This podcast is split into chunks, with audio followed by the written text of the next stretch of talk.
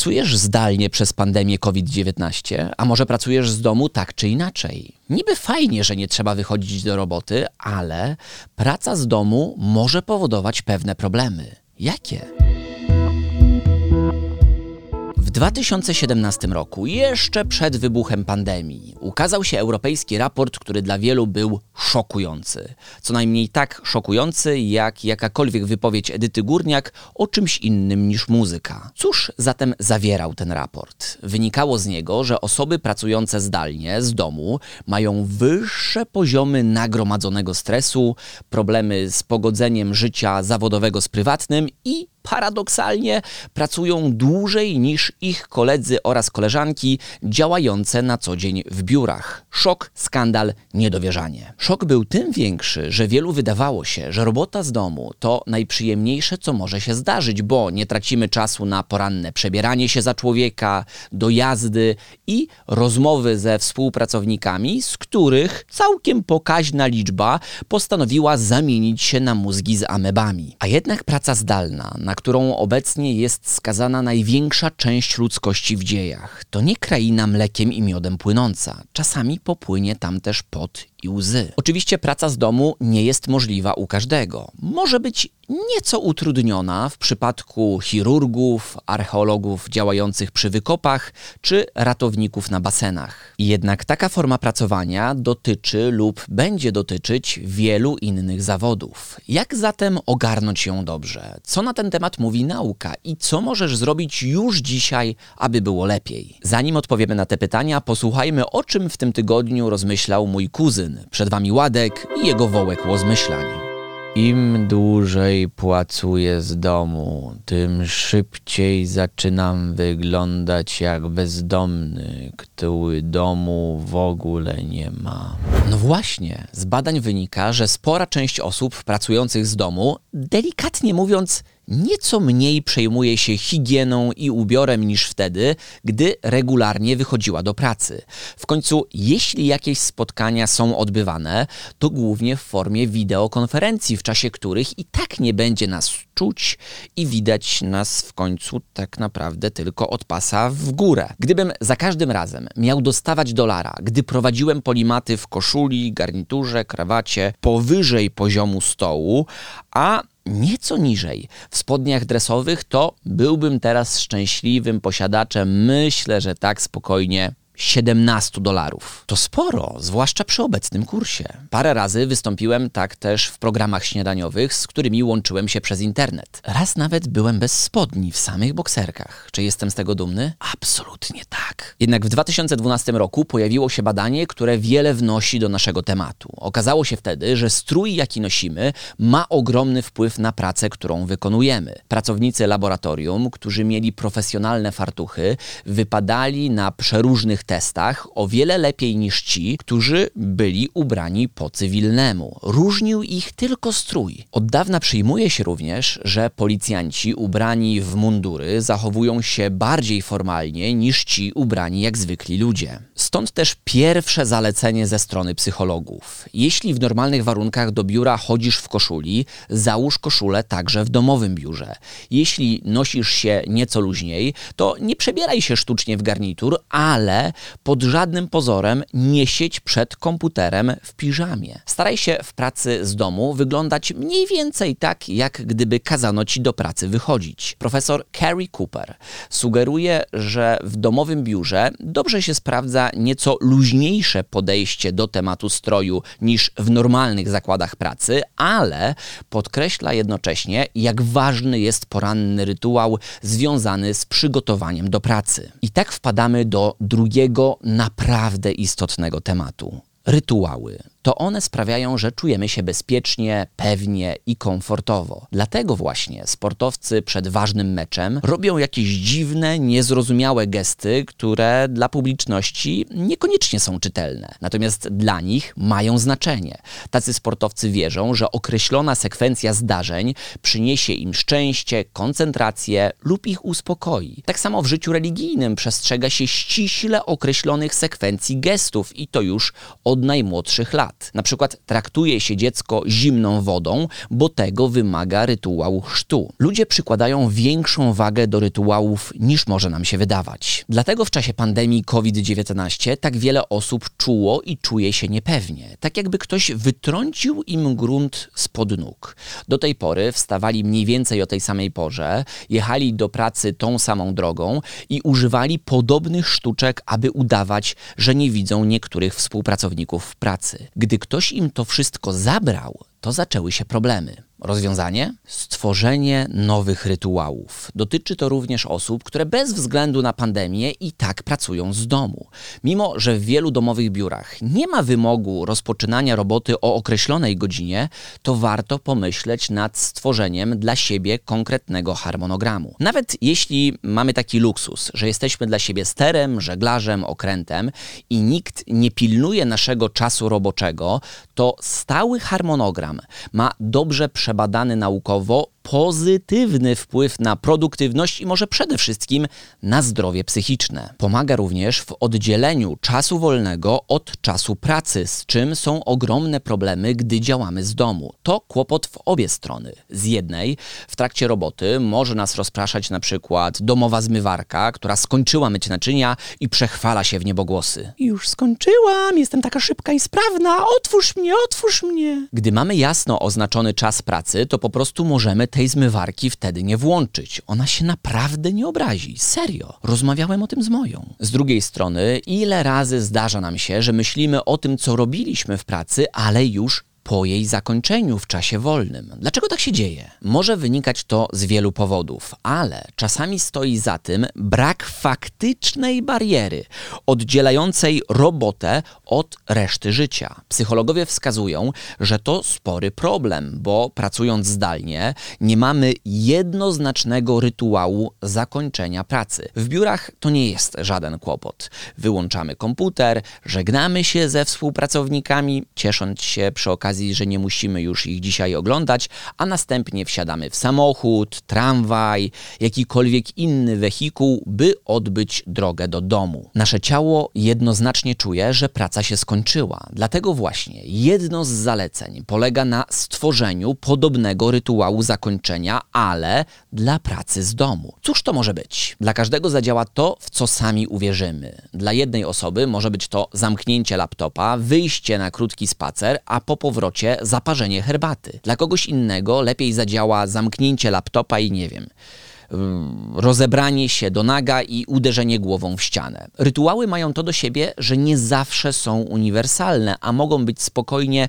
tworzone na nasze potrzeby. Ja na przykład y, mam taki rytuał zakończenia pracy, że gaszę świeczkę, bo przyjęło się, jakoś tak sobie ustaliłem, że kiedy pracuję, to świeczka jest zawsze zapalona. Zdmuchuję świeczkę i wiem, że to na dzisiaj koniec. Chociaż teraz to rozebranie się do naga i przywalenie łbem w ścianę też zabrzmi brzmiało kusząco. No nic, trzeba popróbować, a już na pewno nie lekceważyć tego tematu, bo wiele badań pokazuje, że brak umiejętności wylogowania się z pracy negatywnie wpływa na samopoczucie i nagromadzenie stresu. Doświadcza tego wiele osób, które zauważyły, że paradoksalnie pracują zdalnie dłużej niż wtedy, gdy były w biurze. W relacjach takich osób pojawia się często jeszcze jedna obserwacja, bardzo niepokojąca obserwacja. Dom, który do tej pory kojarzył im się z przyjemną oazą spokoju, nagle jest miejscem, w którym czują się po prostu źle. Co za tym stoi? Jeśli ktoś przy jednym stole spotyka się z rodziną, je i gra w gry planszowe, to może pojawić się spory problem, gdy przy tym samym stole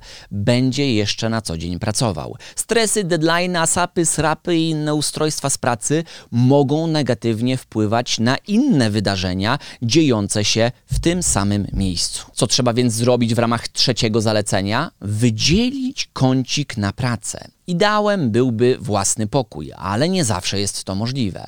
Wtedy badacze sugerują, aby stworzyć taką zupełnie osobną rzeczywistość na pracę. Na pewno już broń Boże, nie siadać z komputerem gdzie popadnie. Tak samo lepiej nie używać istniejącej infrastruktury domowej, na przykład wspomnianego stołu, przy którym spożywane są posiłki. Jeśli nie mamy możliwości, aby gdzieś w kąciku jakiegoś pokoju postawić małe biurko, które jest dedykowane robocie, to można pomyśleć o biurku rozkładanym tylko na czas pracy. Wydaje się, że to więcej zachodu i niepotrzebnego kłopotu, ale nic bardziej mylnego. Dzięki temu lepiej skorzystamy z poprzedniego zalecenia dotyczącego rytuałów. Rozkładam biurko, to mam rytuał rozpoczęcia pracy. Składam biurko na fajrant, to mam rytuał zakończenia pracy. Należy przy tym wybrać miejsce, które będzie zgodne z opracowaną w latach 70. XX wieku teorią prospektu i ostoi. O co chodzi w niej, e, bo brzmi dość niejasno. Chodzi mianowicie o takie miejsce, które będzie dawało nam poczucie odcięcia się od reszty świata i bezpieczeństwa. Profesor Lili Bernheimer radzi w myśl właśnie teorii prospektu i ostoi wybrać punkt w domu, e, w którym za nami znajdzie się ściana, tak jak widać na załączonym obrazku, lub coś stałego, a na przykład nie drzwi lub przejście do innego pokoju. Jest to związane z naszym ewolucyjnym poczuciem bezpieczeństwa, w myśl którego lepiej, aby ewentualne zagrożenie pojawiło się przed nami, a nie za nami. Do tego dochodzi odcięcie się od reszty bodźców. Nieźle sprawdzają się w tym przeróżnego rodzaju rośliny doniczkowe, które mogą nas nieco przysłonić od reszty, a na dodatek mają nieźle przebadany w eksperymentach naukowych pozytywny wpływ na nasz nastrój. Można również odciąć się od bodźców dźwiękowych za pomocą słuchawek, najlepiej z funkcją wygłuszającą. Oczywiście każda z tak stworzonych barier zapewniających bezpieczeństwo i komfort może w nanosekundy zostać zrujnowana przez pozostałych domowników, a w szczególności przez dzieci. Tak przechodzimy do czwartej kwestii. Ograniczenie rozpraszania ze strony innych. O ile z dorosłymi współlokatorami można negocjować, to z nieco młodszymi jest dużo trudniej. Wiem o czym mówię. Gdy proszę mojego syna, aby przez momencik zajął się czymś innym i pozwolił mi popracować, to dla niego dokładnie w tym samym momencie najciekawszą rzeczą na świecie jest to, co robię. Gdybyście postawili mu wtedy w pokoju Disneyland, jemu dedykowany, to i tak atrakcyjniejsze będzie dla niego to, jak ja wpisuję cyfry w arkuszu kalkulacyjnym Excela. Nie ma niestety uniwersalnie działających rozwiązań w tej kwestii. Dzieci potrafią być tak samo rozpraszające jak urocze. Wielu moich znajomych opowiadało, że z utęsknieniem wyczekiwało końca wakacji, aby ich dzieciarnia mogła wrócić do szkoły i nie kręciła się po domu w ciągu dnia. Teraz, w czasach pandemii, sytuacja jest taka, jakby przez cały rok trwały wakacje. Kiedyś był z tym mniejszy problem. Dlaczego? Czas na zagadkę wujka Radka. Proszę Państwa, no właśnie. Dlaczego dawniej dzieci nie kręciły się po chałupie w czasie przerwy od szkoły, takiej jak wspomniane przez szanownego rodzieńka wakacje? A, bo nie było czegoś takiego jak wakacje. By, bo mimo wakacji musiały odbywać obowiązkowe szkolenie wojskowe. Czy może cy?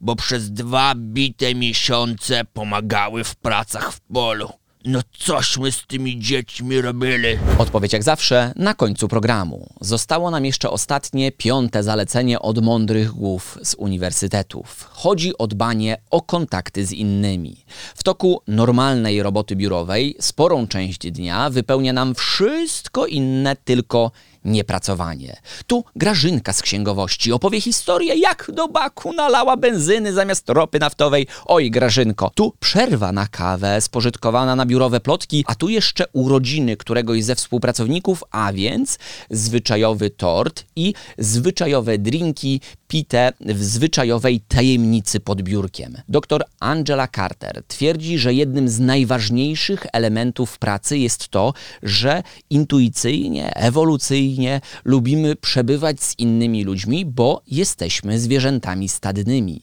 W przypadku pracy z domu nie jest o to tak łatwo. Rzeczywiście da się rozwiązać ten problem. Możemy sobie uciąć pogawędkę z domownikami, kotem, psem, to też jest normalne i w porządku, ale w sumie to nie to samo. Dlatego warto wydzielić konkretny czas nie tylko na wideokonferencje poświęcone firmowym sprawom, ale także na chwilę poświęcone na zupełne bzdury, jak chociażby 15-minutowa przerwa na kawę spędzona razem ze współpracownikami, kolegami z pracy, koleżankami itd. Tak Tego typu spotkania niekoniecznie muszą odbywać się na platformach wideokonferencyjnych takich jak Zoom, Google Hangouts, MS Teams czy cokolwiek tam jeszcze istnieje. Mało tego, dobrze by było, gdyby mieszać takie spotkania ze zwykłymi rozmowami telefonicznymi.